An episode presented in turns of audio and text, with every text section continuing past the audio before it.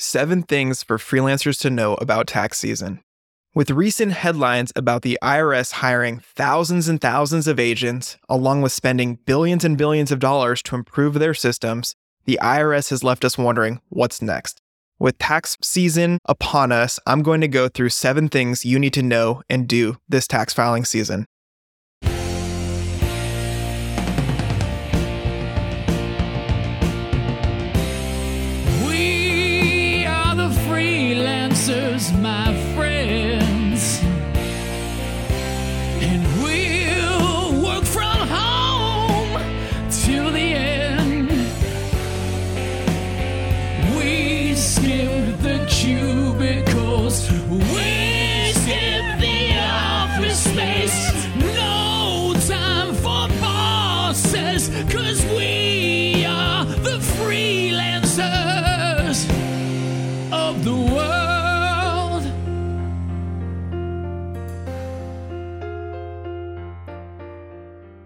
Hi, this is Alex Lynch, and I help freelancers earning six figures or more optimize their finances, all in the amount of time it takes to enjoy a cup of coffee. For additional resources on this subject and others important to freelancers, please check out our website, freelancefinancefix.com. For those who aren't self employed, life is a whole lot simpler for keeping track of your income and expenses. But you chose a flexible lifestyle and the many freedoms that go along with it. Unfortunately, this is one of those areas where you have to put in a whole lot of extra effort than those working the 9 to 5 grind. In this episode, I'm going to briefly talk about the IRS ramping up agents and systems, along with the seven things you need to know about filing your taxes. As a freelancer and solopreneur, the importance of keeping good and accurate records cannot be understated. You must keep good records about your income, where it comes from. You likely are doing a good job on the income tracking part already, but it is just as important to keep good records about your expenses. As a major reason freelancers miss out on tons of deductions and write offs is because they are just not keeping good enough records. The importance of keeping good records is further compounded by the supposed hiring of some 87,000 IRS agents, along with billions and billions being spent on numerous IRS system improvements. Given that a regular person with a standard W 2 income who takes the standard deduction has a pretty straightforward tax filing process, there isn't a lot of improvement that needs to happen when they file their taxes.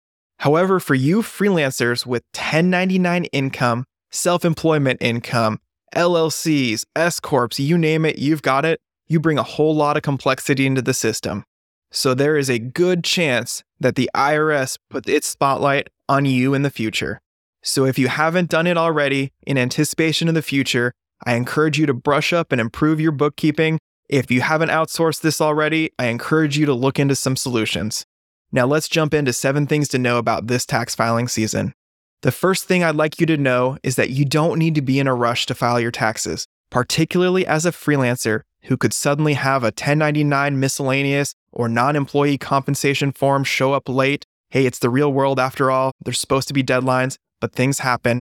There's no gold star for filing first and being the first person in the IRS's system who successfully did their taxes, but there is a lot of headache if you have to go back and amend it, or if you get a 1099 that's amended, or if you get a K1 late and out of nowhere. Please don't be in a rush to file your taxes.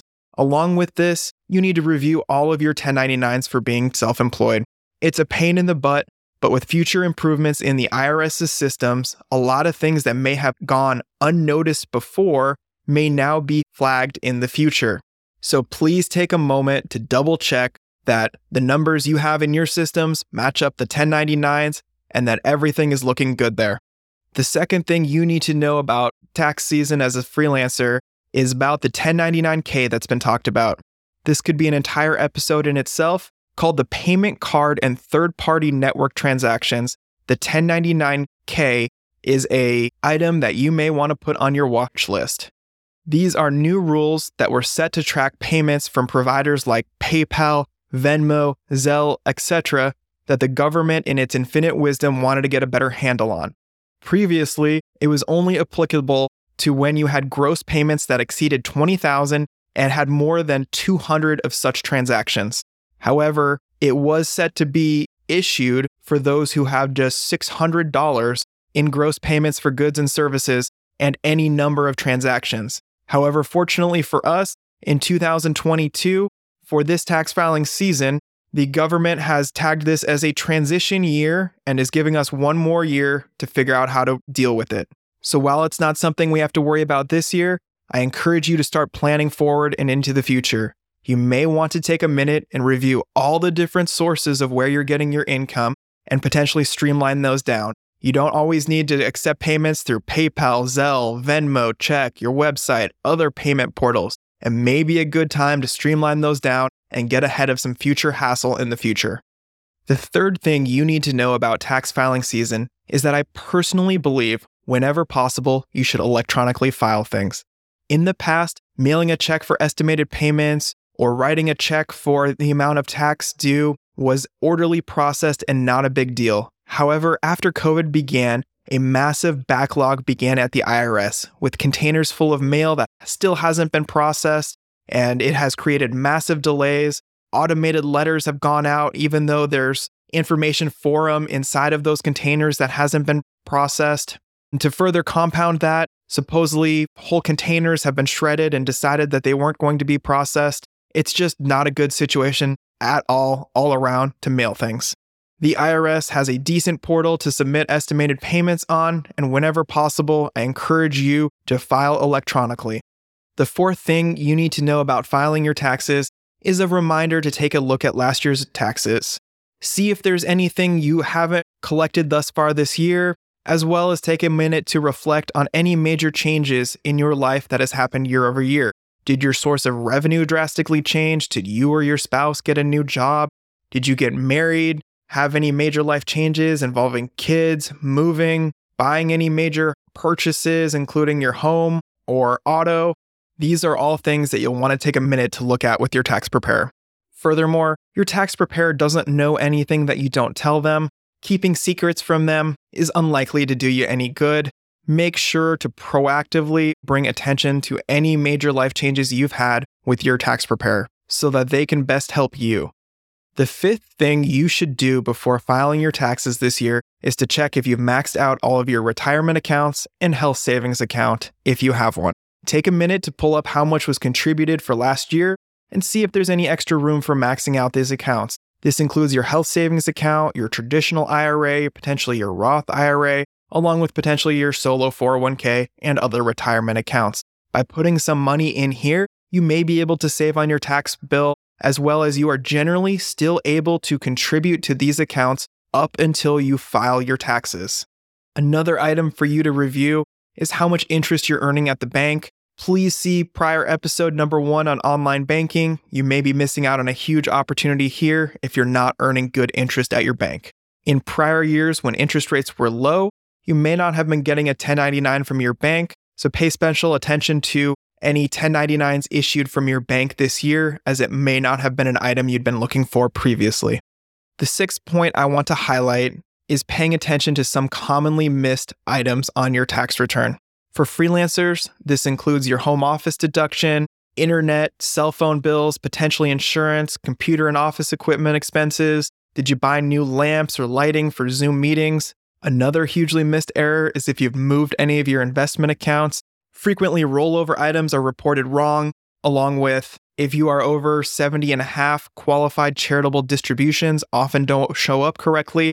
One last item that often gets missed is if you have been contributing to an IRA or Roth for many years, make sure that your basis or the amount you've contributed over time is being tracked and recorded. All too often, these fall off year over year, and especially if you're under 59 and a half, it's a good item to have good records on. The seventh thing you should know this tax filing season is that with interest rates having gone up, the penalties for IRS underpayment have increased massively. The key fact to know here is that while you get no real bonus for overpaying your taxes when they're due, with interest rates having gone up, if you underpay them, the interest you owe in penalty will likely be substantially higher than what you've seen previously. I didn't invent the system, but I encourage you, if you've been lacking on your estimated payments or quarterly tax filings, to make them a point of emphasis for this year to not get dinged for penalties.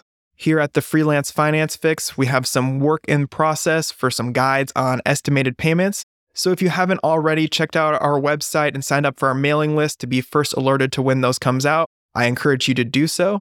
The fix is in. Let's stay on the good side of the IRS with all the news about IRS agent hires, infrastructure improvements, future 1099K forms, and others. Let's take this as an opportunity to tighten up our books and keep better track of our income and expenses. Action items from this podcast please take a look at the blog post related to this episode and do a double check of any items you may be missing. And if you are not currently making estimated payments, I suggest you talk about them with your accountant. Check out our website, freelancefinancefix.com, for more information on this subject and others important to freelancers. And stay tuned for more tips on taxes for freelancers. It's one of my favorite things to talk about. Thanks for joining me for another episode of the Freelance Finance Fix.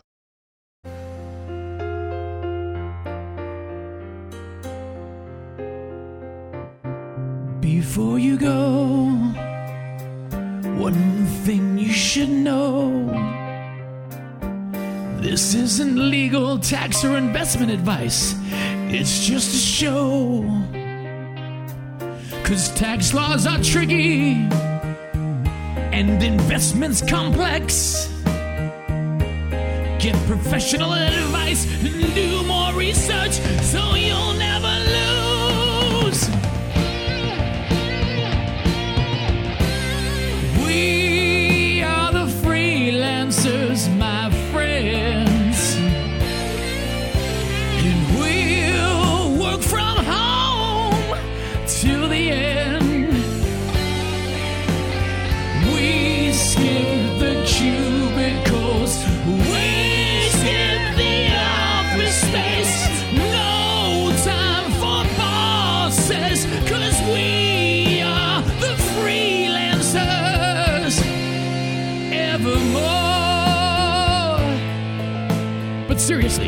this isn't tax, legal, or investing advice.